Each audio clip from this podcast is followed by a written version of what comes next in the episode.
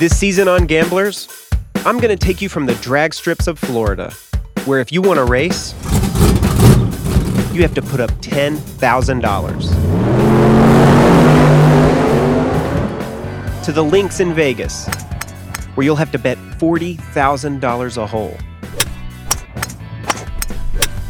All the way to the Casino de Monte Carlo in Monaco, where a game of backgammon can earn you 50,000 euros.